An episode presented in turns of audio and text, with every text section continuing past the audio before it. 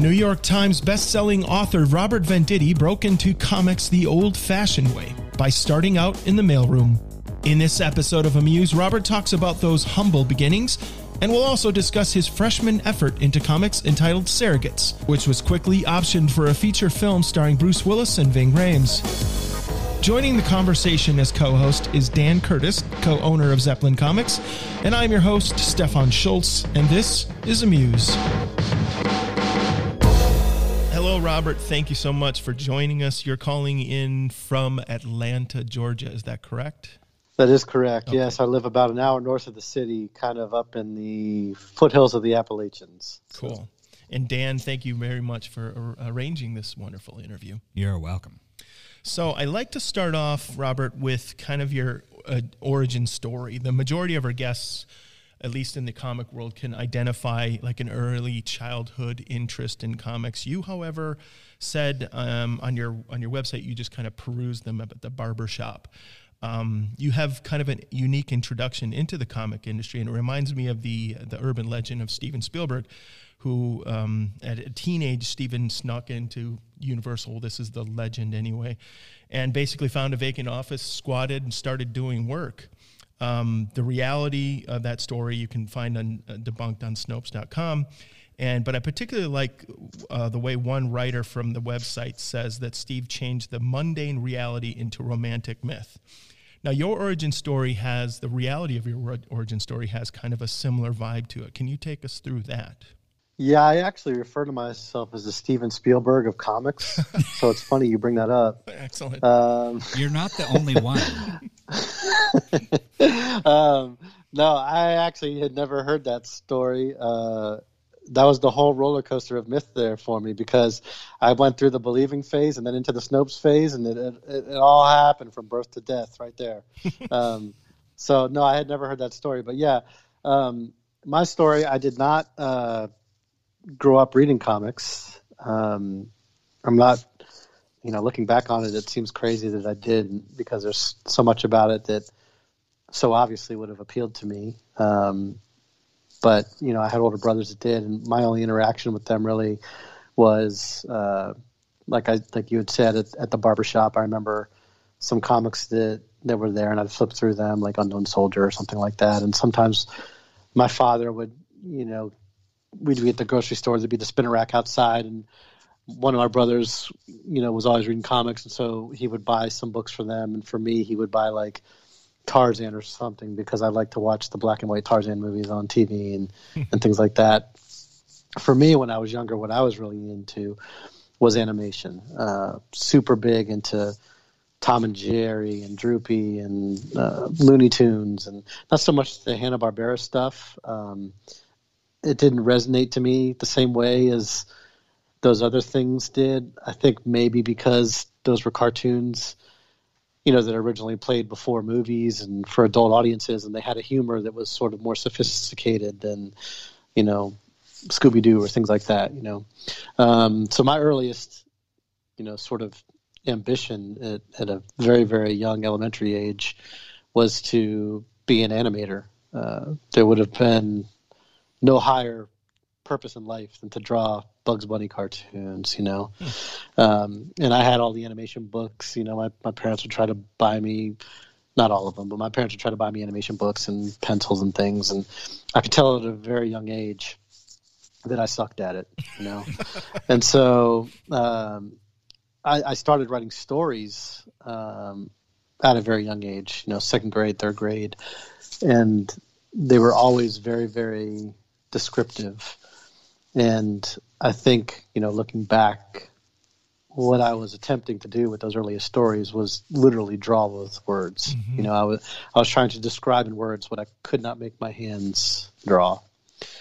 And I abandoned, you know, drawing at that age and and have been writing stories ever since. Um, all through, you know, middle school. Uh, English was always my favorite subject, In high school, I took creative writing. I went on to college and uh, majored in English because at the time when I was at the University of Florida, they didn't have a creative writing major, but I majored in English with a creative writing focus, and um, got a you know graduate degree in, in creative writing and and all those things. Um, writing at that point, you know, what people would, you know, I'm putting air quotes around this word, but what they would call literary fiction. You know, the stuff that you see in, um, you know, literary journals and and uh, stuff like that. You know, the, the the line is obviously very blurred.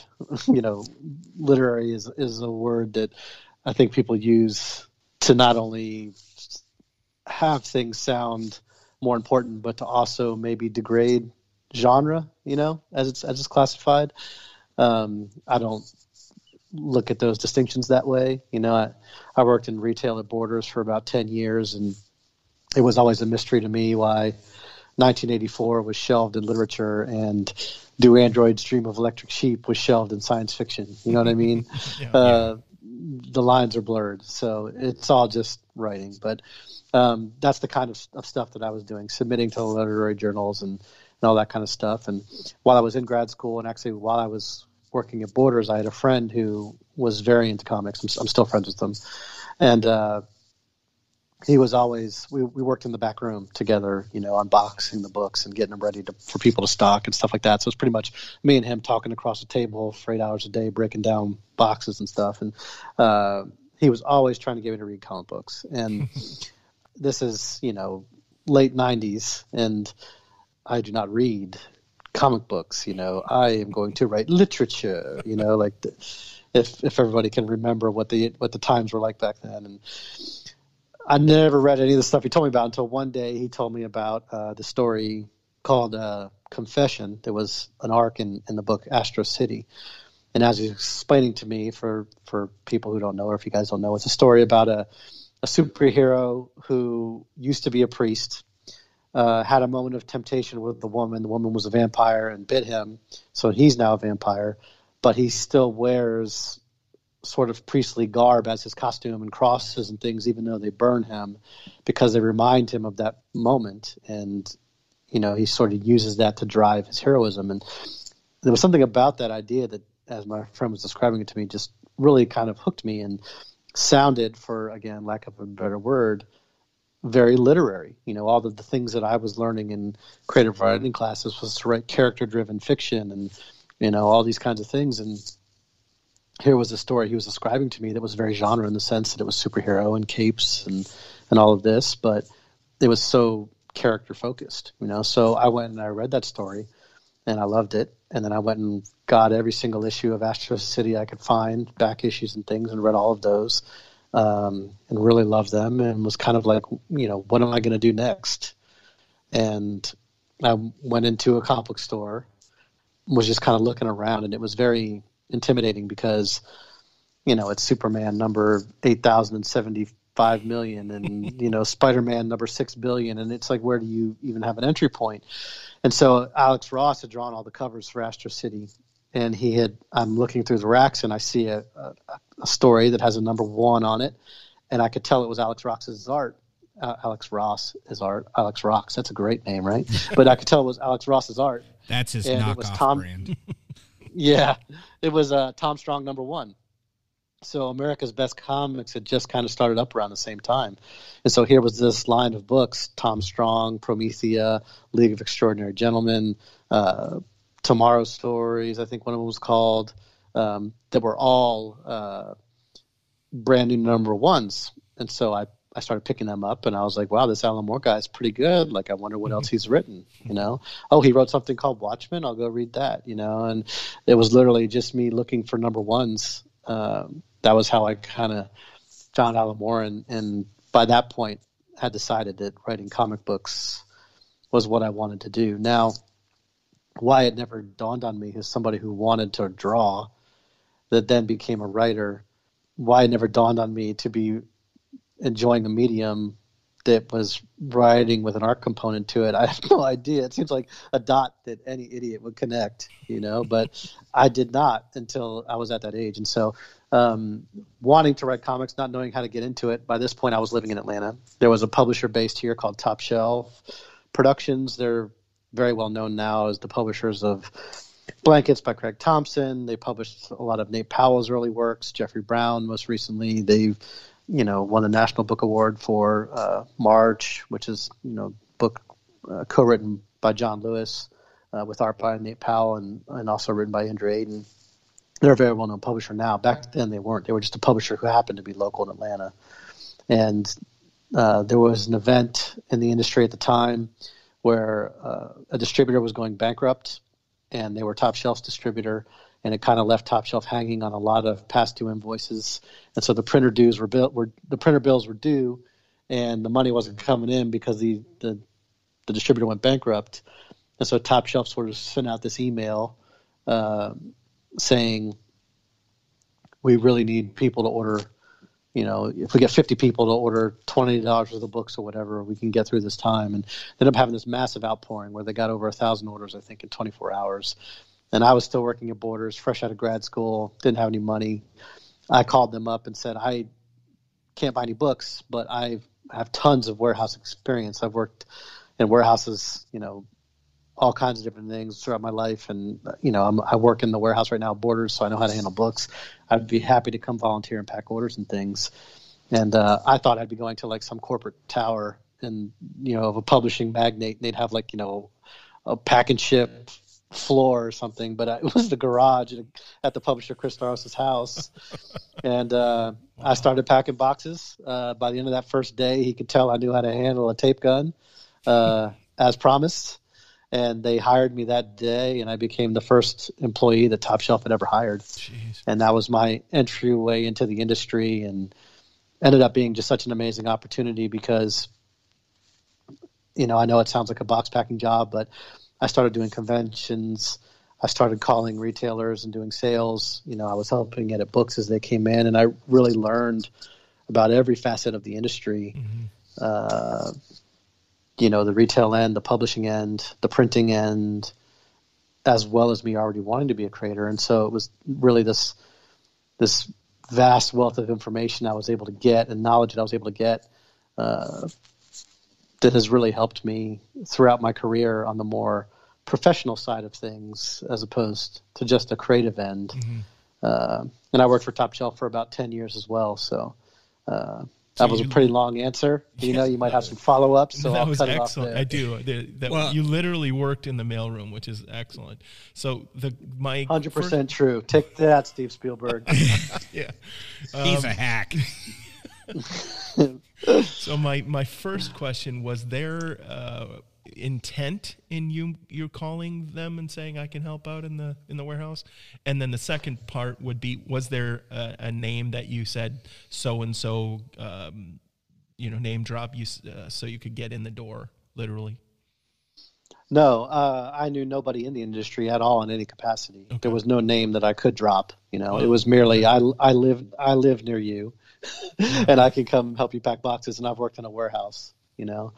Um, so as far was as there did intent, intent in in you saying this is my foot in the door uh, to the to the comic industry? Yes and no. So for me, um, you know, I'm a blue collar guy. You know, uh, my family members are construction workers and electricians, and they lay tile. You know what I'm saying? And so I wasn't afraid to work in a warehouse. I'd done it plenty in my life. I actually quite enjoy uh, real warehouses where there's like a hundred people, and you you know it's like if if you, a, a well-run warehouse, everybody gets their job done, but everybody's also enjoying themselves. You know what I mean? You're having mm-hmm. fun. This was not that. It was just me in a garage. I was the only guy packing the boxes. but um, yes, I did have intent in the sense that here was an opportunity for me to get involved in the community somehow, and maybe learn some things. I didn't go in there pack a couple boxes and then start pumping the guy for information or anything. Mm-hmm. Like it was a job mm-hmm. and I knew the job that had to be done, and I did it. And uh, it was months and months later before we ever even talked about anything creatively, and that was when Chris and I would drive to conventions. You know, we would load everything into a a passenger van, and every convention we did except San Diego was we drove. We drove to Philadelphia, we drove to New York, we drove to Chicago, Charlotte, Orlando, Columbus, Ohio, everywhere, right? So a lot of hours in the car talking about things and story, and you know, mm-hmm. Chris and I had a lot of the same things that we liked about story, and uh, you know, he, I think, not not to put words for him, but I think he kind of could relate to me in some extent because before Chris got into comics, he was he worked for Lockheed Martin as an engineer, so he wasn't someone who had grown up with comics either, you know. Mm-hmm. So I think we kind of related to each other in that way. So yes, I did have intent, and I remember driving home. I was actually I had an application in to be a school teacher uh, to move back to Florida and teach, and uh, that was sort of the plan for my wife and I. And I remember that first night after I packed boxes, I stayed and packed probably 12 hours that first day, you know, mm. uh, and packing boxes in that garage.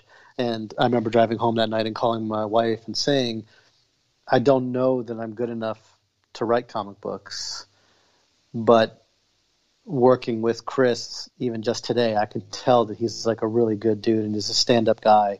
And, um, you know, I volunteered, but he insisted on paying me and hiring me and asking me when I could come back and these things. And I, I said, I, I, feel like he's somebody that um, I can learn a lot from. And by the end of this, if I end up not being good enough to be a comic book writer, I'm going to know that answer. Mm. You know, I don't know if this is going to be some path to success. I know it's going to be my path to finding out. I think it can be my path to finding out mm-hmm. because this this this cry for help that he put out for orders. I mean, I was packing boxes for you know Neil Gaiman and Alan Moore and like he, like he, all these people in the mm. industry were coming out, you know, and, and ordering you know stuff from him, and I could tell this must be somebody who's the books he publishes are very highly regarded because everybody's coming on board to help him out like this, and so um, you know that was a there was intent there. Yes, I hoped that it would lead to things, but I never looked at it as that. It was always a job first, yeah. and me being a creator second because I was sort of raised with that blue collar ethic that somebody's paying you to show up and do a job, it's your responsibility to do that job and earn that money honorably and not use it as an opportunity to you know horse around with your friends and and do whatever you know so I'm sure that gave you uh, some street cred and and respect from him. Uh yeah no he uh i remember him taking me down to the garage after we'd sort of talked for a few minutes and he was going to show me how to pack a box you know and he was very very methodical about it this is how you use the tape gun. This is how you tape things together.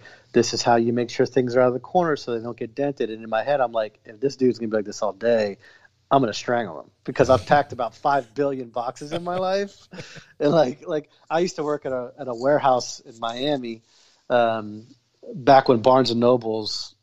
Well, I mean, the warehouse was was a CD and record distributor for the entire Southeast U.S my job was they would hand me a thing and say there is a Barnes and Noble opening in such and such city. Pull the entire order for their opening day music department. And it would be like three pallets of compact discs.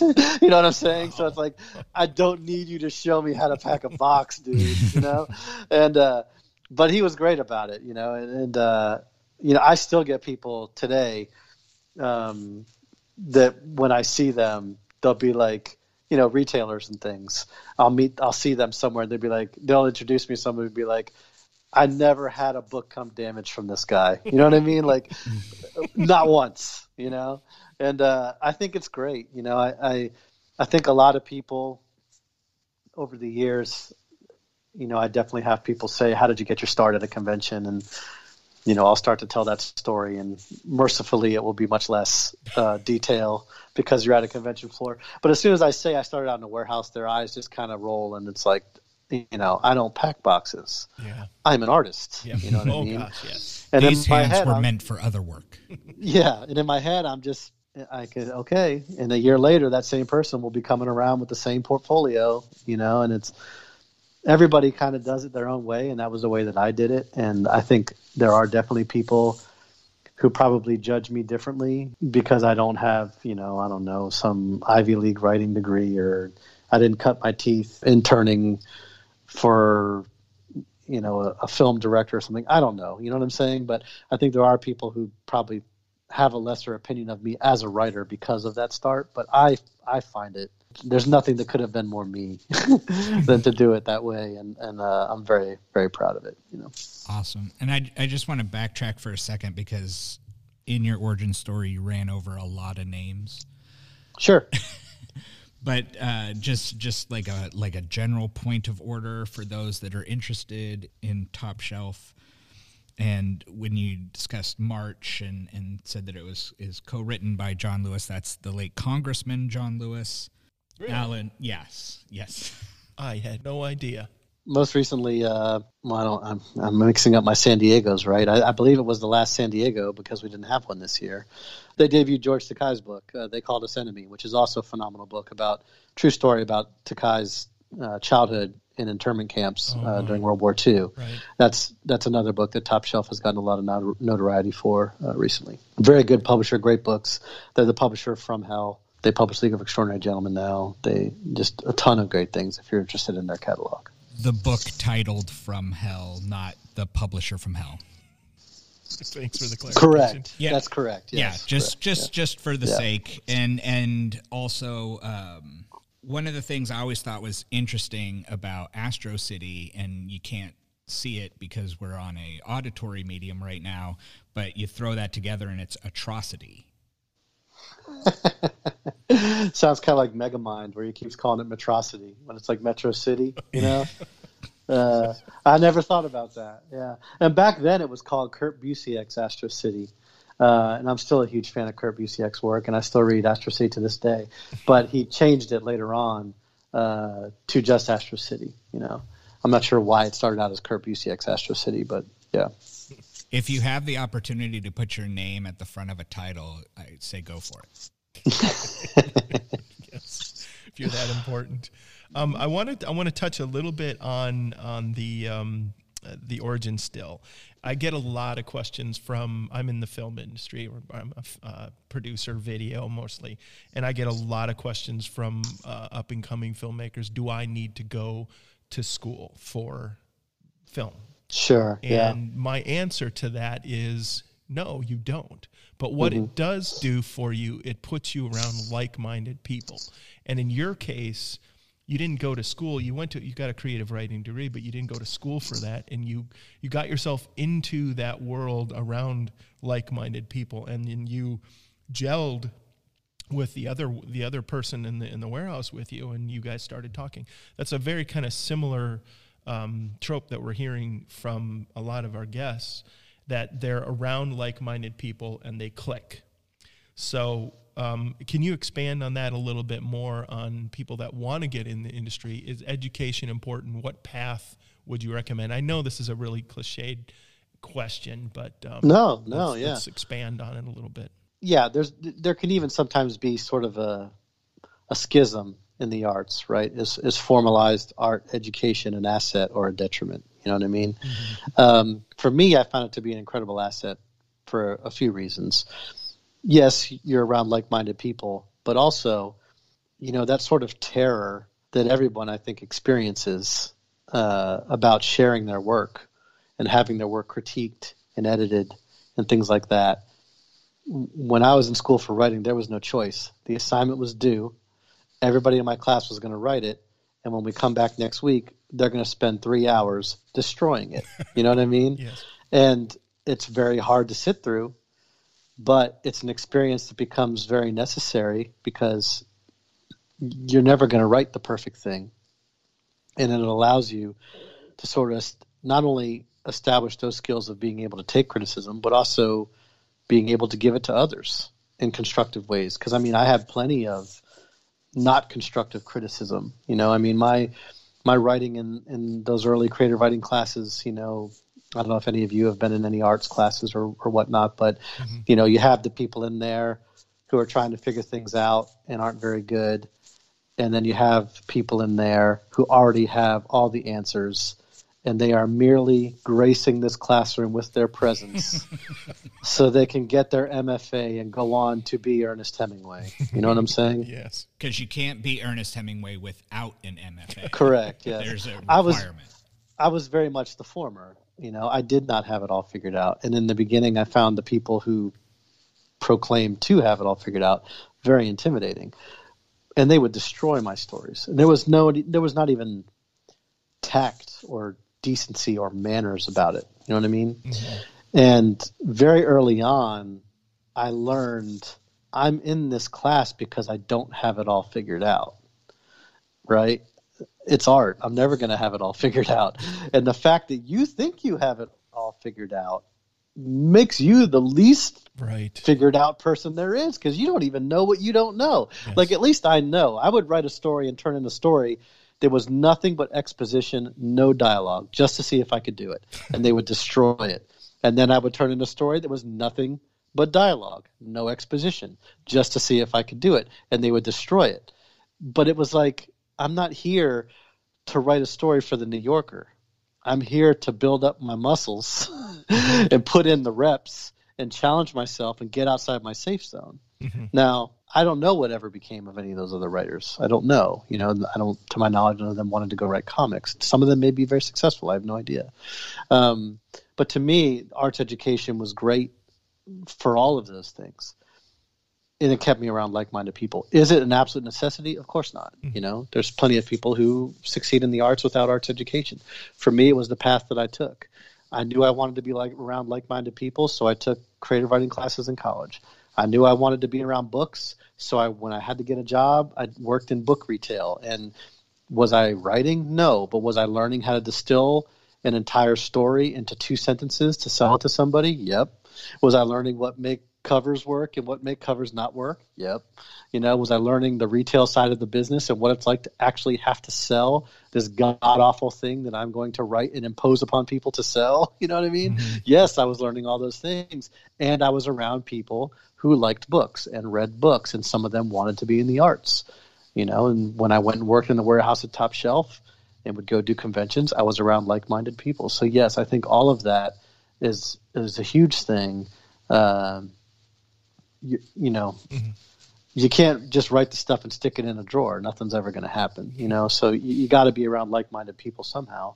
And if you're like me and you grew up in a family that didn't even really have a lot of readers, much less any writers, uh, you got to go find a way to get to those like-minded people mm-hmm. and that's not me casting aspersions against my family you know uh, my mother my mother was a huge reader she was always putting books in my hands you know my friends that i hung out with and they're still my friends to this day all these years later uh, one of my best friends has never read a single thing I've written. He's like, it's a book, dude. You know what I'm saying? I don't read books, you know. but like when the movie, when the Surrogates movie came out, he went and watched that. You know, and it's like, it's. I mean, I, I think that's fine. It's fine. Yeah, different um, medium. Yeah, yeah. Well, and yeah. let's let's backfill in that since you brought up surrogates. It'd be helpful that people understand. I that. didn't step on that segue. Yeah, I appreciate that. He's notorious for stepping on my segues and like jumping in with his own questions when I see perfect opportunities. So, anyway, if you would please expound upon the fact that you are the creator of that story uh, co-creator, right, with Brett Weldele, the artist. But yes, when I was, uh, Brett Weldele did everything: penciled, inked, drew, and he, I mean, colored, and even lettered it. So it's just, it was just him and I. You know, going back up to the origin story a little bit, I started working for Top Shelf. I was in their warehouse. Um, I had this idea for surrogates, uh, which, for people who don't know, and judging by the box office uh, failure of the movie, most of you don't. Surrogates is about people who sort of live their lives through android substitutes. This is a a story that I wrote in 2004 and was published initially in 2005 pre social media, pre Facebook, as far as I know, pre any of that kind of stuff. And it just sort of visualized if the internet was real, right? The way that you can change these sort of basic defining characteristics of people that we sort of adhered to for centuries, uh, you know, race, gender, age, all these kinds of things. If there was a technology that allowed you to sort of tailor make yourself however you wanted to be, the way that the internet allowed you to sort of create a persona for yourself, and everybody lived through these machines, what would that world be like? And so that's kind of what that story is. And so I, I wrote it as you know working full time at Borders, also working a second full time job in the warehouse at Top Shelf. So I'm working about 40 hours a week at both places, and then writing at night. I uh, put together this story, and I, I said to Chris, uh, the editor at Top Shelf, you know, look, I don't want this to get weird. You know, you guys publish blankets and you know black and white autobio comics and things like that. This isn't material you do, so don't think that if you don't publish this, I'm going to quit my job or something. That's not what this is. But you are a good editor, and if you read it and you think it's worthy, maybe you can introduce me to somebody at Dark Horse or you know Oni or or what have you, you know. And he was like, yeah, absolutely, you know. It was just a five issue miniseries, so he read it and he really really liked it. Uh, actually, I wrote it in 2002. I'm sorry, not 2004. He read it and he really really liked it. He said, you know, we've always wanted to do something that was a little more mainstream. I can totally introduce you to all those other publishers. They'd all be great places for your book, probably even a better fit for your book. But if you want to do it here, we'd love to do it, you know. And I said. Uh, that would be great. You know, that would take a lot of the unknowns out of the publishing process. I know how you work and I know who you are and how you put books together. And mm-hmm. the reality is, it's my first book. Nobody's going to buy this. I want it to be published. I want it to be a quality book. And I want to use it as a resume piece that will help me get more work. That's all that's going to happen from this thing, you know? And, uh, so I, the whole story was written. You know, I, I can't remember when exactly Brett Weldele came on board but it took a while. Um, and then the first issue came out in 2005, and I was at Comic Con that year in San Diego, and I had just set up the entire booth, uh, you know, which is like I don't know six pallets of books or whatever, so we could work the booth for the convention and run back to the hotel and gotten showered and cleaned up so that I could be back in time for preview night to open and be behind the booth to do my job. And the doors opened, and within 10 minutes, Hollywood producers were coming up to me and asking me if the film rights were available because they had re- serious. I'm dead serious, wow. yeah. And so because they had read about the book on uh, comic book resources or seen it in Wizard magazine, and you know it had gone out to a lot of these sort of more mainstream outlets, and the response coming from them was all very positive. You know, wow. Rue Morgue did a full page on it, and Wizard gave two pages to it. Comic book resources did a, a big long interview with me about it it was the most surreal thing in the world, you know, because literally I had just been packed. I would have to stop them and be like, take money from somebody buying a book, you know, like that wasn't my book. You know what I'm saying? Like, well, hopefully it was one of those university critics that was telling you that all your work was. Yeah, maybe. Yeah, I'll sell maybe, you one yeah. of my books after I talk to this Hollywood producer. Yeah. Well, yeah. For, um, for people that haven't been to conventions, it's insanity. Yeah. And when you work behind the table it's well, you're yeah, just getting I mean, it left, right, and center. Yeah. There's there's insanity, but then there's preview night at San Diego Comic Con insanity, right? Like yeah. it's a whole nother level of insanity. That's steroids you know? for sure. Yeah. Jeez. So it was a long process and went through you know a lot of different things that we can certainly talk about if you guys like. Yeah, but. I'd love to. I think there's a few things we need to put in perspective. You mentioned borders a couple times. In the old days, there used to be these brick and mortar shops where you'd have to go sell books yeah. and buy books and so in the old days there used to be printed printed words on yeah. paper yeah and then yeah. the other thing is the surrogates ended up you, we, we, continue with that uh, ving rhames and bruce willis starred in that and i'd love to talk to a little bit more about the the yeah we can do that for sure or yeah. do you have another well follow-up? I, I mean on the surrogates topic of all the various near futures somewhat matrix we're plugged in and living our lives semi virtually remotely. Yeah it's yeah much like this year. But it's it makes like the least logistic sense that we would have human like robots running around looking like us but it's absolutely the most plausible. That's just the way we are especially here in the US we would absolutely want the best representation of us meeting up with the best representation of everybody else. And not even maybe best representation isn't accurate because it's not an accurate representation. So well, yeah and it does it's bruce it willis with be. hair. It's yeah yeah yeah. It doesn't even have to be that right? Like the, the story which this is different from the film. The film very much leaned into the if you will, plastic surgery aspect of it. You know, mm-hmm. that everybody would just do this to look as hot as they could possibly look or whatever, right? There was one character in all of the books, and all in the entire series, there was one character that had a surrogate purely for a visual attractiveness reason, right? The main character is a police officer who has one, and it's like a bulletproof vest. He can go out and do his job and not have to worry about getting shot. And when he comes home, he puts it away and he's himself. You know, there's uh, a person who has one because they're disabled. You could have one because you want to skydive and you want to feel like you're skydiving and get all the sensations of it, but not have to worry about the chute opening. You could be a diabetic who just wants to eat chocolate. You could want to smoke cigarettes and not get lung cancer. You know, you, there's all these reasons why.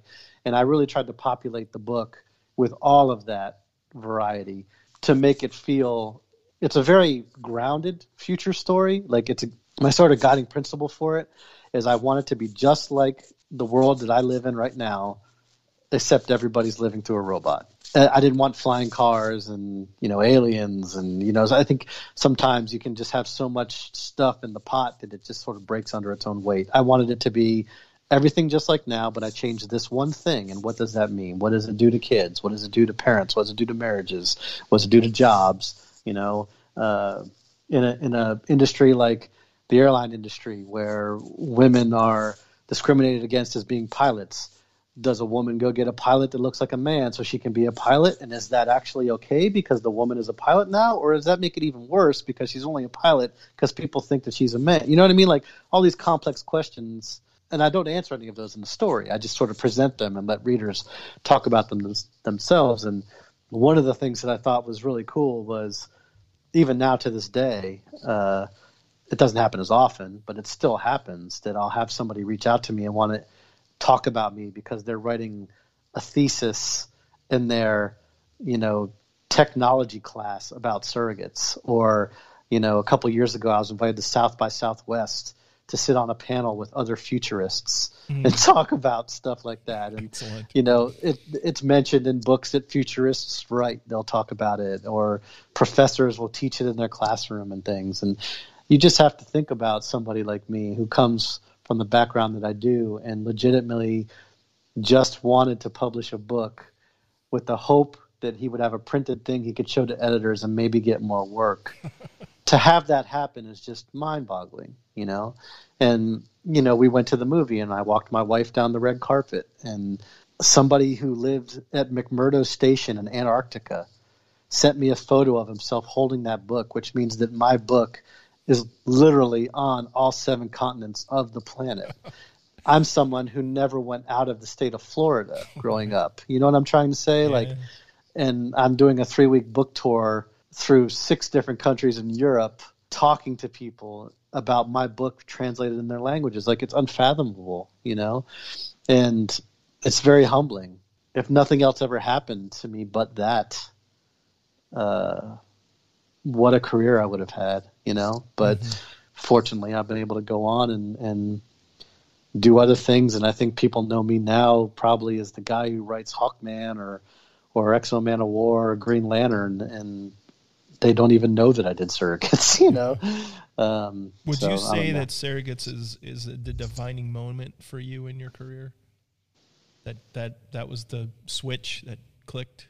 Yeah, I don't think I would. Um, no, uh, Surrogates came out, and you know the book sold well and whatever, and the movie wasn't like some big juggernaut. You know, it wasn't like Walking Dead or something. Mm-hmm.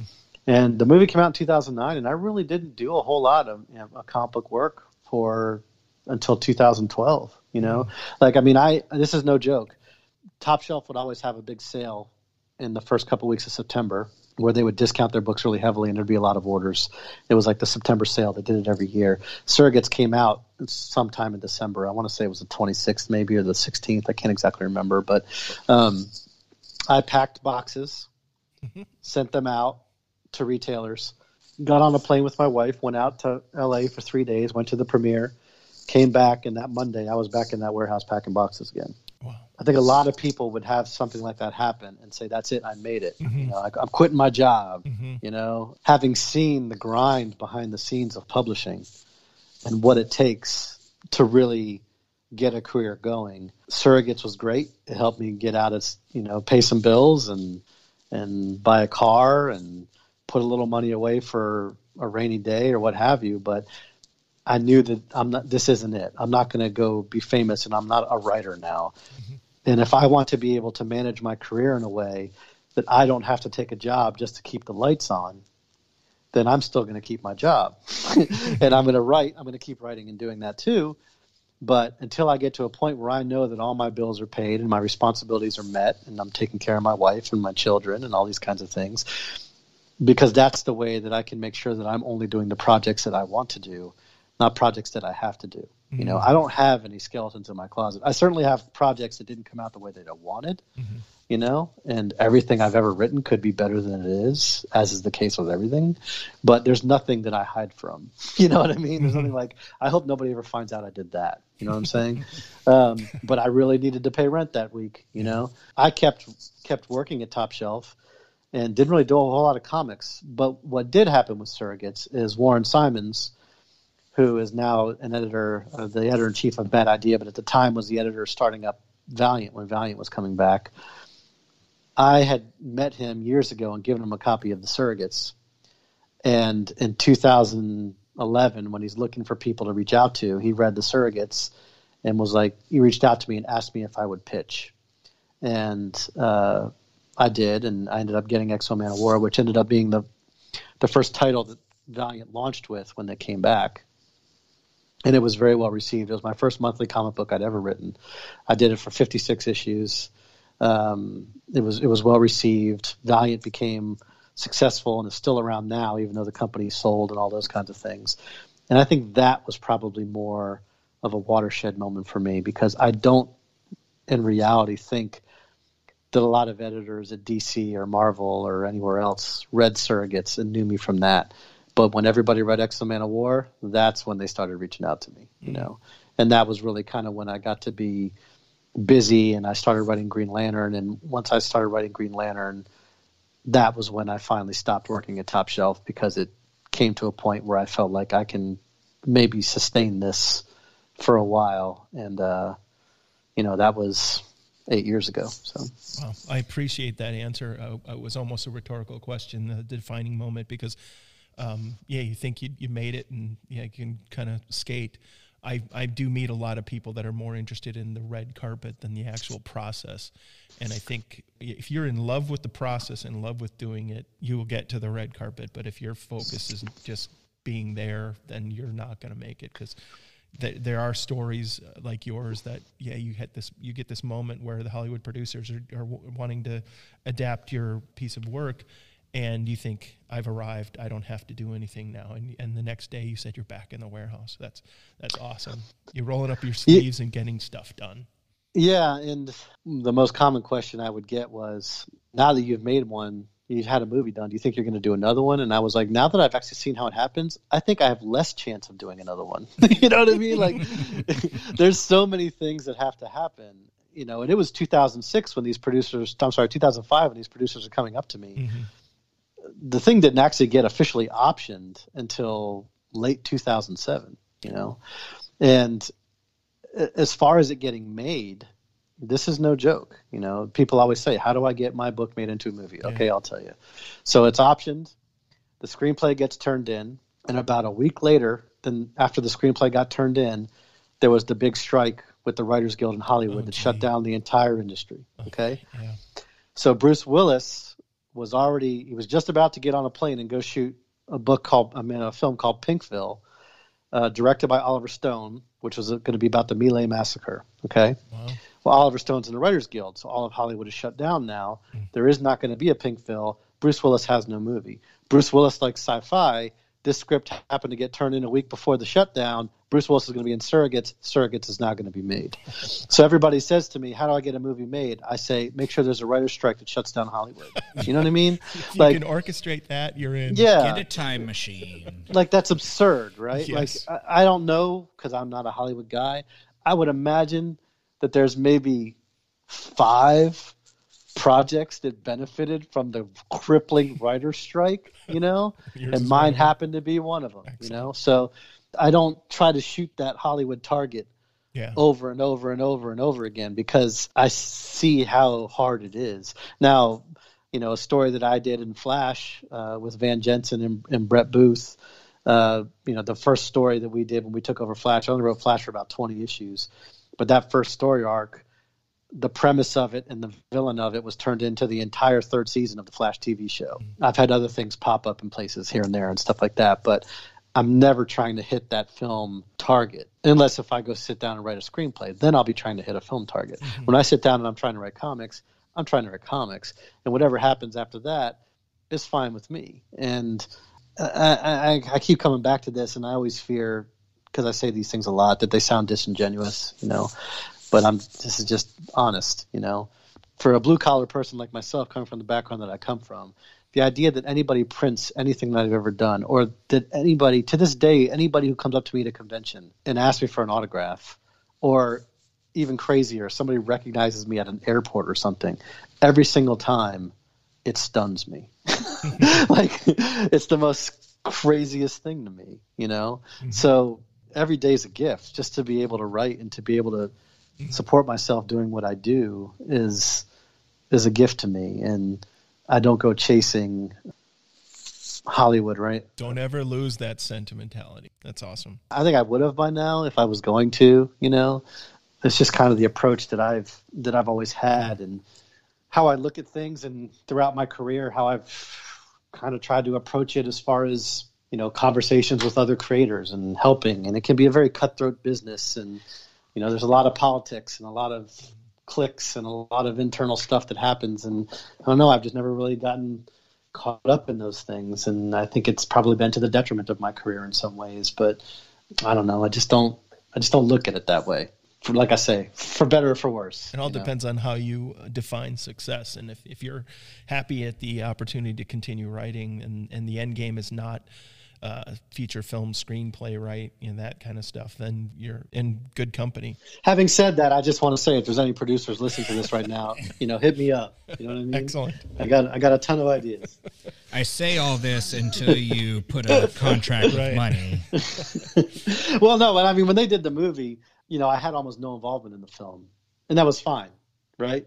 Like I wrote the story. I told the story the way I told wanted to tell the story. Were you given the, the, option to do the adaptation? What was the process? No, no. I mean, dude, I was a guy packing boxes to warehouse. It looks like a crazy. You know what I'm saying? Like, yeah. no, nobody ever asked me to write the screenplay. I was a consultant on the film and things like that. But also, I didn't sit there and demand involvement or any of those kinds of things because one, I'm a guy packing boxes in a warehouse. You know, you want to go make an eighty million dollar movie uh, do it the way you want. If mm-hmm. I want to make, if I think I should have input on an eighty dollar movie, I should put up the eighty million. But I'm a little light right now, so you know, you go ahead and you do whatever you think you need to do to make your money back, and I'm just going to sit back and enjoy it. You know, there was that aspect of it, but there was also the aspect of, you know, you have a band, you have a band, and I've I've performed a song, and you uh, your band want to do a cover of my song, and I say that's great, but your version has to sound exactly like my version Mm-hmm. Well, why would you want to do that, right? Like you want to bring your own creativity to somehow what inspired you out of my song, right? Yeah. So screenwriters and actors and directors and set designers and costume designers and producers and all these people they're all creative in their own right and so if my book inspired them in some way to want to bring their own creativity to it i would never want to be someone sitting on their shoulder managing their creativity mm-hmm. you go make the cover you want to make and and we'll see what happens but for me, just to even be to have this happen is fine, and uh, you know, you all go do what you want to do, and and I'm just going to enjoy the process, and and that was what happened. You know, I visited the set a couple times, and I spent more time talking to the trade people, like the set builders, because again, I come from a construction mm. family, right? And here are people who were building sets that were actual livable homes within warehouses and like you plug something into the outlet and the power clicked on and it was the entire interior of a living place space with no exterior you know what i mean like you, there was beer in the fridge and there was a roof on it and, you know it had everything and it was just amazing to me the craftsmen that would put these things together and you know i, I worked in a lot of kitchens growing up and I, I went one day and asked the caterers if I could get up in their truck and watch them work. And the guy was like, What do you want to get in the truck for? And I was like, I don't know, man. It's crazy that you guys are in like this converted mobile home motorhome, like an RV. They had converted the inside to a mobile kitchen, and they were cooking like high end food for 400 people like three times a day. And I was like, how are you even doing that with these five guys? and I mean, like you'd go up and say, can I have orange juice? And they'd be like, yep, cut an orange in half and grind you orange juice and hand it to you. You know what I'm saying? Like that's absurd. If you work in a restaurant, that's just crazy, you know? and so I sat in there and I watched them cook for a while and was just sort of fascinated by it, you know? So I just kind of enjoyed the whole thing. You know? The director's got questions about the uh, dialogue. Where's this, the writer? Oh, he's mm. painting the sets in the back with the prop yeah, and sets guys. Yeah. yeah. No, I mean they never. You know, I read the screenplay and gave some thoughts on it, but when I was on set, I was very much a tourist. You know, nobody was asking me. Uh, any of that kind of stuff. Michael Ferris and John Brancato were the screenwriters, Yes. and they're a long career team. They worked on the Net TV series Married with Children back in the '90s, a couple Terminator films. Um, They also wrote the game. the game, pretty yeah. awesome. I mean, they Yeah, you look at their IMDb page, and it's just Yeah. uh, you know endless list.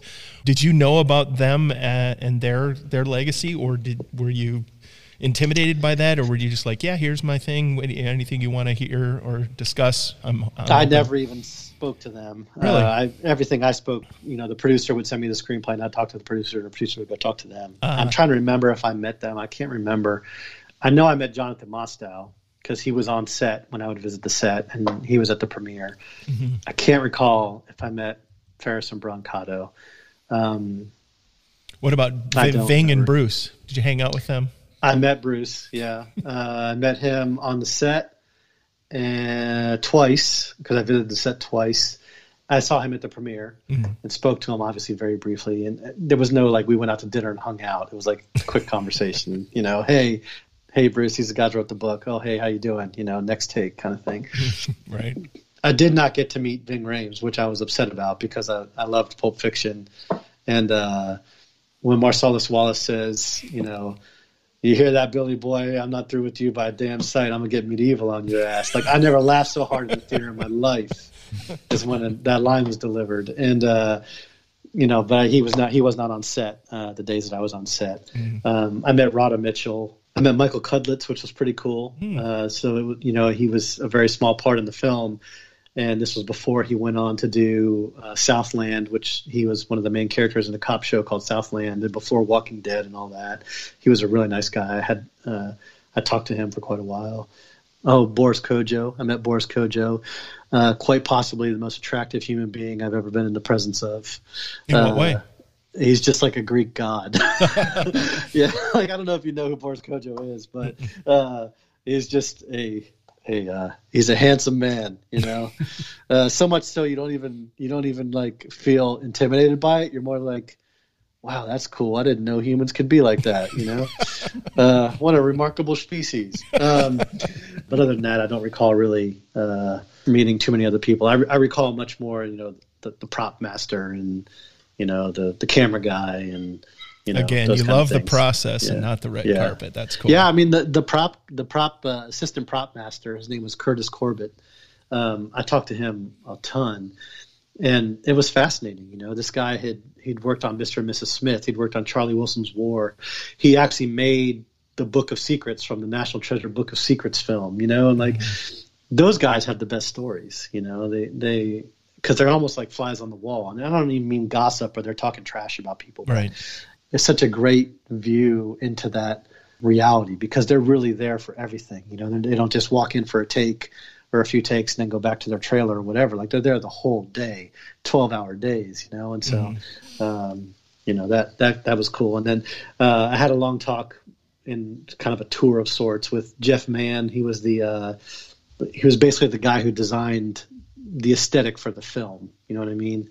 And uh, he had done the Michael Bay Transformers movie, and he had done Tropic Thunder, uh, or he might have done Tropic Thunder after this. I can't remember. Um, some of the guys that were on set had just come from filming The Dark Knight, and they were talking about how crazy Heath Ledger's performance was before anybody had seen anything about Oh. Heath Ledger's performance, you know, and they were talking about how unnerving it was when he was the Joker, but they were just, you know, the, the guy behind the camera, the dolly guy, or whatever, you know what I mean? So, like, those kind of conversations are the ones that I really, really remember. I went to a Halloween party, uh, invited a prop guy, and I went to his apartment, and he had the couch from Beetlejuice, the um, atmosphere release thing from Total Recall. His house Oh, was entirely the props from the films that he did because they just he says oh, they just throw them away at the end. Of They the do, films. yeah, yeah. The the um, the special effects guy, his name was Howard Berger from K and B Effects. I think they'd done a lot of horror things. Oh, yeah. and Huge. and his second in command. I wish I could remember her name. I can see her face, but she had come from Weta, and she had actually was a was a dual citizen of New Zealand because she was over there and did the three Lord of the Rings films and lived there for so long that she became a citizen and like lived there, you hmm. know, because they filmed those movies back to back to back. She was talking about that, you know, her experience doing that, and uh, but Howard Berger after the after the film was uh, was wrapped, he sent me uh, a pretty cool prop, which is basically the the face of one of the soldier surrogates uh, that's in the film, and um, that was very nice of him to do. But yeah, a lot of those things, I don't know where they end up. I do know that there is a ride somewhere at Disney World where like you're leaving the ride and they have a surrogate's charging bay from the film there. And I know that because every once in a while somebody will send me on Twitter, dude, I just rode this ride and here's the thing. And then they took a picture of it and let me see it. Yeah. Excellent. Like, yeah. So I do know that's out there somewhere, but I don't know what happens with a lot of where Bruce Willis's wig went. I couldn't tell you. there, there are some celebrities that are that are doing um, prop auctions and doing charity stuff now because I think there was an awareness that a lot of that stuff just gets thrown away, and and a lot of movie fans would love to have that st- For know, sure. in their in their yeah. collections. Yeah. So. Dan, do you have any any questions? We kind of got. Of course uh, I do, because you guys been talking for like an hour. Sorry about that. It's cool. I thought we were going to talk about comic books. You got started about movies. That's the problem with Stefan. It's all about movies. this episode of Muse is sponsored by Zeppelin Comics, located in the heart of historic downtown Benicia, California. Zeppelin Comics is your source for comics, graphic novels, games, and gifts. A comic book store like no other. You can find Zeppelin Comics online at zeppelincomics.com. It was interesting hearing some of the books that you first read and kind of the idea that they were by and large published by Vertigo, which is an imprint of DC, and looking at your your list of works there's a lot of DC titles. Was that a calculation or just the way things ended up? Yeah, no. And I, I'm thinking back now, and I don't know. You guys might know better than me, but definitely at the time when I started reading, Astro City was an image book. I don't know if DC had bought Wildstorm yet. Had they? Was Wildstorm still its own thing? Because America's Best Comics was a Wildstorm imprint. I don't think DC had bought Wildstorm yet because and I'm I'm piecing this together. I don't know if this is accurate, so I'm just putting this out there. I, I know from you know just sort of general public knowledge that as it's been reported, Alan Moore and, and DC have had a falling out right over the Watchmen rights and things. So I don't think he would have done America's Best Comics with Wildstorm if Wildstorm was already a part of DC. I think he was doing America's Best Comics, and then Wildstorm sold to DC, and so it became a DC book. You see what I'm saying? Mm-hmm. So at the mm-hmm. time when I was reading all those things, I don't think they were DC titles, and I wasn't reading anything from the main DC universe anyways. I think that aesthetically, like growing up, the DC universe just kind of a, appealed to me more in their sort of approach to character, I guess, which is nothing against Marvel, but like for me, not reading comics growing up, you know, my my gold standard of superhero was Christopher Reeve's Superman, you know. Mm-hmm. And I remember being in the theater and watching Superman 2 and saying, I'm going to go up one day and write comic books solely to make films. No, I didn't say that. I said uh, the opposite but, of everything you just got done. yeah, but I, I remember being at the age where when General when he comes out of the particle chamber and he kneels before Zod, in my head I was like, Superman just lost his powers. What is the world going to do? You know, and it was such a defining thing for me, and because of that, Superman has always been my favorite superhero. But also, I think that I don't know. I kind of like him. I like the idea that he could do all these things, but he's humble about it. You know what I'm trying to say? I don't know. I just he just always resonated with me. I don't know. I think my worldview and Superman's worldview, I guess, are kind of similar. I would hope, but um, so I think I kind of gravitated towards DC for that. But as far as how I ended up writing for DC, simply a matter of they were the first ones really to reach out to me about X-O Manowar, um, and they were the first ones to ask me to pitch, and so that's where I pitched. If it had been Marvel, maybe I would have been writing at Marvel all this time. You know, there's plenty of Marvel characters that I that I really do like a lot. And you know, over these you know the past years, as I've become a reader of comic books and and read a lot of different things and classics and stuff like that. There's plenty of Marvel characters I would love to work on. Um, it's just DC's where I was, where I've been. And there seems to be quite a few titles under DC, and some of them are concurrent. How many were you doing at one time? I don't know if I could say. I was always very mindful of not overbooking myself, you know, and I think that goes back to the work ethic thing I was telling you before. Like somebody's paying you to do a job, you make sure you give them their money's worth. I never wanted to be, as Warren Simons put it to me once, and it's really the perfect metaphor, and I use it all the time. So, I'll, but I'll credit him for it. is uh, you know, I never wanted to be the dog that ate so much I threw up on the carpet. You know, and I think you see that a lot with young writers when they finally start to get some work they just they just really start to overbook themselves because and it's natural right? Like you work so hard to get here and now everybody wants you to work and you've got all these offers. You of course you want to take them on. You're going to find a way to make it work.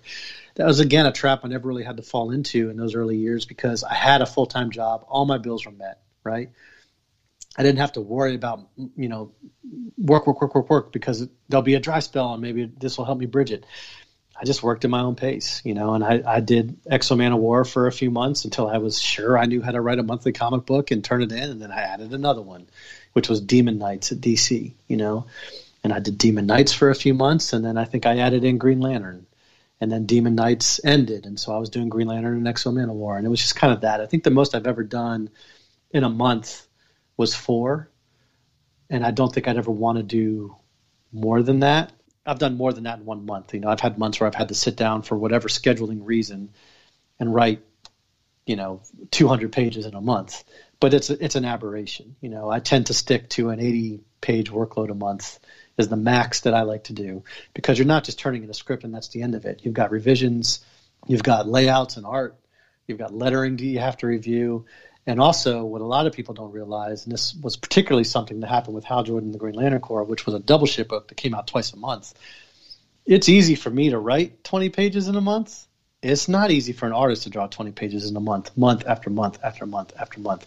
So, a lot of times, you may only be writing one series, but you're writing X-O Manowar number four for Cary Nord, and then you're writing X-O Manowar number five for Lee Garbett, and then you're writing number nine for Trevor Hairsine, and then you're writing number six for Lee Garbett, and then number ten for Trevor. Trevor, you know what I mean? So you're only writing one book that comes out published a month, but you could be writing three scripts in a month for that one book because you're feeding three different artists. Mm-hmm. If that mm-hmm. makes sense, you know what I mean? In terms of number of titles, I've never gone, I don't think, beyond four because I have to be prepared for when that happens because the writer isn't the most important part of making a comic but I'm the beginning of the train. And until I've done my job, the artist cannot do his job and pay his bills, and the inker can't, and the colorist can't, and the letterer can't. So if I'm held up and I'm blowing deadlines because I overbooked myself, all these other people are not getting the script to do their jobs. If I'm a week late, that's four less pages they're going to draw, which some other artist is going to have to draw instead to get the book to come out on time and that our team is never going to get those four pages back. I have just cost them a week's pay for the rest of their life. Mm-hmm. you know what I mean? I try to respect other people's paychecks the same way that I would want them to respect my own, and because of that, I've never I've never overbooked myself. You know. Do you think that that mentality has helped you get even more titles? I don't know. I mean, there's definitely people that, and there's people who can handle that workload. I know what my workload can handle to do the quality of work that I like to have, and it's four comics a month at the most. There are people who can do eight books in a month, you know, and they're all great. Jeff Lemire is enormously fast. He's an enormously fast writer, and he's obviously one of the most talented dudes out there, you know. So, like, I'm not saying this is a hard and fast rule. I just say you have to be aware of what you can handle and stay within it so that you don't overbook. Do I think that there's sort of a, a maxim that a lot of people say? There's three things you need to be a writer. You know, you need to be on time, uh, you need to be professional, and you need to be good. Mm-hmm. Any two of those three, you can have a career in comics, right? Well, I can't control am I good. Good is not up to me. Good is up to the reader. Good is up to the reviewer. Good is up to the audience. But I can control on time and I can't control professional. Mm-hmm. And so I do be on time and I do be professional and hopefully I'm good too and I've got all three, you know. So I do think hitting those deadlines and being professional and all those kinds of things has absolutely helped me, um, you know, with my career and, and uh, with getting work, certainly. Yeah, coming from a, a broadcast background, deadlines and air times were critical. And it didn't matter if it was a great edit, if it was great camera work, if it's late, it doesn't go on the air and it doesn't do us any good. So yeah, that on time meeting those deadlines is super critical. Well, and having a reputation of being on Yeah. time. Yeah. I'd rather have good work and on time than great work and late. And, you know, like you said, you're pushing back all these other artists and all the other people that are involved with the process that now their time frame to do their work is shortened or eliminated and they're either not getting the pay or they're not getting the work or they only have a day to do what they were supposed to do in a week and that's not fair to them.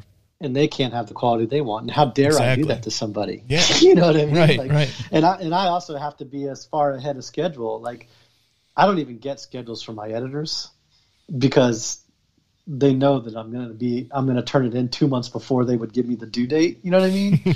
because I need to pad that schedule. If I want to take a vacation, you know, if I break my arm, you know what I mean? Uh, I have a family emergency, whatever it is.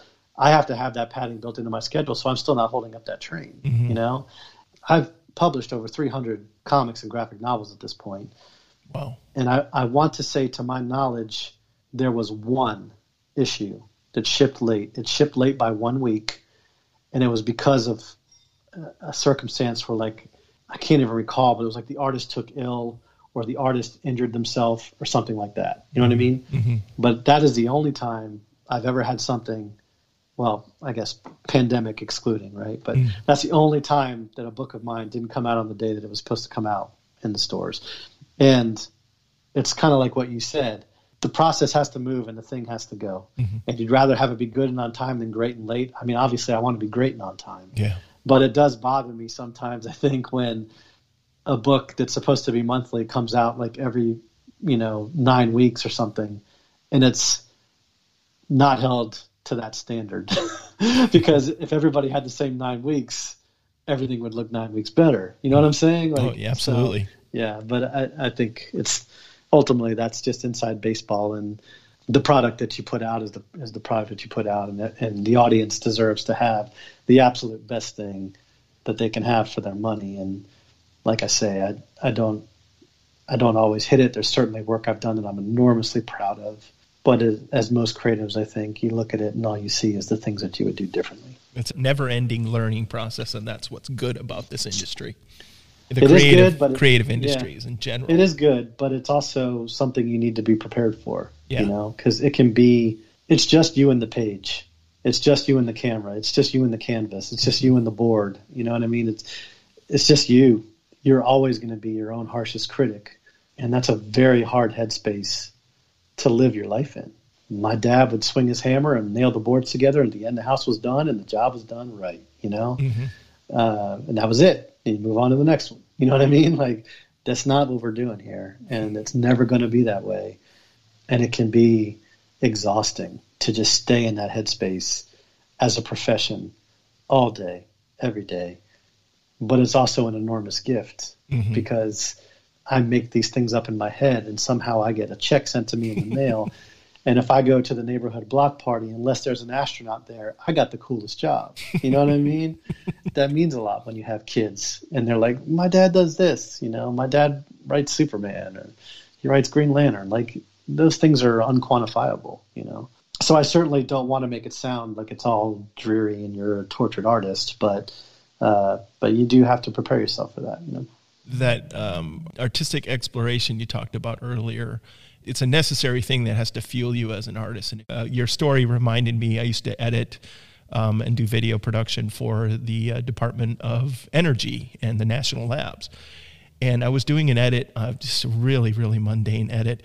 And I literally had a rocket scientist, someone who designs the telemetry for getting warheads from one point A to B, point B, sitting behind me, watching me edit on, I think it was Adobe Premiere, maybe Final Cut at the time. And he was just going, Oh my gosh, this is the most fascinating thing. I literally turned around and said, You're a rocket scientist and Yeah. editing is fascinating to you? Yeah, yeah. but that process of, of going through things I, I hearken back to your your statement about you would write a certain thing to try to do everything in dialogue only and everything in exposition that experimentation and that testing of your ability goes throughout your career. Ima- Imagine those people that were in your class who were know-it-alls and said, I, I, I figured everything out, who were critiquing the crap out of your stuff. W- Where do they have to go? They're already done? they've you know they've peaked in yeah, college. I mean, they think that they think they are. Yeah, you it's know sad. That's what I that's what I teach my kids. You know, I, I only need to have one kind of smarts in this world, and that's to know what I don't know, Mm. right? Because if I don't know how to fix my sink, I'll call a guy who knows how to fix my sink, and I'll watch him fix the sink, and I'll learn how to fix the sink. But if I don't know that I don't know how to fix a sink, I'm going to have to turn off my water while I wait three weeks for the plumber to come fix my house. You know what I mean? Like, right. all you got to know in this world is to know what you don't know you know and, and as a writer or an artist of any kind you have to go into it knowing you're never going to know it's not two plus two is four there's no solution you know it's just not going to happen. There are writers out there there are people out there who tell me i am their absolute most favorite writer. There are people out there who wish i had never touched a keyboard you know? And that's just the way it's going to be. And so uh, like I say, it can be a hard place to live in, but also what a what a wonderful thing to be on a constant journey of discovery, Mm-hmm. And to know that every time you sit down to your job, literally every single day I sit down to my job, it is different. There's nothing about it that's the same, and I even go out of my way as a career to foster that as much as possible. And I, you know, early on with the surrogates, it's a very common thing and I'm not saying it's incorrect, but early on with the surrogates, when I had the success, plenty of people were like, be the sci fi guy. Like, you did it. Just write more sci fi stuff. The next thing I did was a political thriller. And the next thing I did after that was an adaptation of the Percy Jackson and the Olympians intermediate fantasy graphic no- fantasy novel, you know. And then I, you know, if you look at X-O Manowar and how that character is different from uh, the Flash, which is different from Superman, which is different from Hawkman, which is different from Green Lantern. And if you even look at formats, you know, I do original graphic novels, I do adaptations, I do single character books to come out once a month, I do team books to come out twice a month. You know, I, I try with every project I do to do something that's completely different. Just within this past year, you know, to give you a rundown, I'll try to work from memory here. I wrote uh, Hawkman, which is an ongoing series, solo hero, probably the most confusing continuity in the history of comics, right? Like a very continuity dense character. Okay, came out monthly. I wrote Justice League, which came out uh, every two weeks and is a team book. I wrote Superman Man of Tomorrow, which came out uh, every two months, but were 24 page self-contained standalone Superman stories, beginning, middle, and end, just like a half-hour animated cartoon or something, right? I've written uh, projects for Bad Idea that haven't been announced yet, but uh, three of them are eight-page short stories.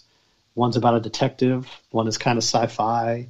You know, one is more satirical. So, like, this is all in the last 12 months. You know, I, I did another intermediate uh, novel adaptation, working in a space for nine to 12 year olds that's an extreme amount of variety in one 12 month period. No you know? kidding. And I do it on purpose because every time I sit down, I want it to be different and I might fail, you know. I'll have, a, I've had projects that did not come out at all the way I wanted them to come out. But I'm trying. And the trying of getting outside my comfort zone and trying new things, I will learn something even from that failure. And there are a lot of creatives that have even though I hate the sport of golf. I'll use a golf metaphor. uh, I like plenty of sports. Golf ain't one of them. But uh, I'll use a golf metaphor. You know, there are a lot of creatives I think that have like one or two clubs in their bag, and they just are excellent with those two clubs. You know, mm-hmm. I want to be good with all the clubs, and so I'm always trying to pick up a different club every time I sit down with a project, and keep that variety going, and taking those chances and getting outside my comfort zone. And who knows, maybe if I had just been the sci-fi guy all this time, I could be like James Patterson or something, you know, and you know, he's like the name brand of mystery and he's massively successful and that's what he loves to do and that's great. But that just isn't what I wanted to do. I wanted to have a variety and I wanted to do different things and uh, that's what I've done. So when you're going down that path of, of, of different genres and different um, projects, uh, what's the environment like? Are there certain things you go to to help you in the creative process? Music, turn the light down, working at night, working at day, going to certain spaces? Yeah, um, I don't do a lot with music. Um, it's hard for me to hear words while I'm trying to type words. Mm-hmm. It's hard for me to hear words while I'm trying to read words. Like even when I read, I'm not a very fast reader. I have to be kind of like isolated and quiet. You know, I do do a lot of journaling. My first crack at an outline is always written with a pen in a journal, longhand, and something about that pen touching the page. It just helps things flow. For the most part, I sit in silence and uh, type. and there will be days where like somebody will call me at like 11 in the morning and I'll talk and my voice will crack and I'll realize it's the first time I've spoken out loud the entire day. you know, um, it can be a very isolating, kind of lonely existence, especially for somebody like me who worked in warehouses and restaurants and retail. You know, you're going to work and you're seeing people and you're talking, and all these kinds of things. You know, it can be very isolating, and that's part of what I love about going to conventions so much. You know, if the weather's nice, you know, it's too cold this time of year for this Florida boy here in Atlanta. But uh, when the when the weather's okay, I sit on my porch and I look at the trees and I hear the birds and I just write. You know.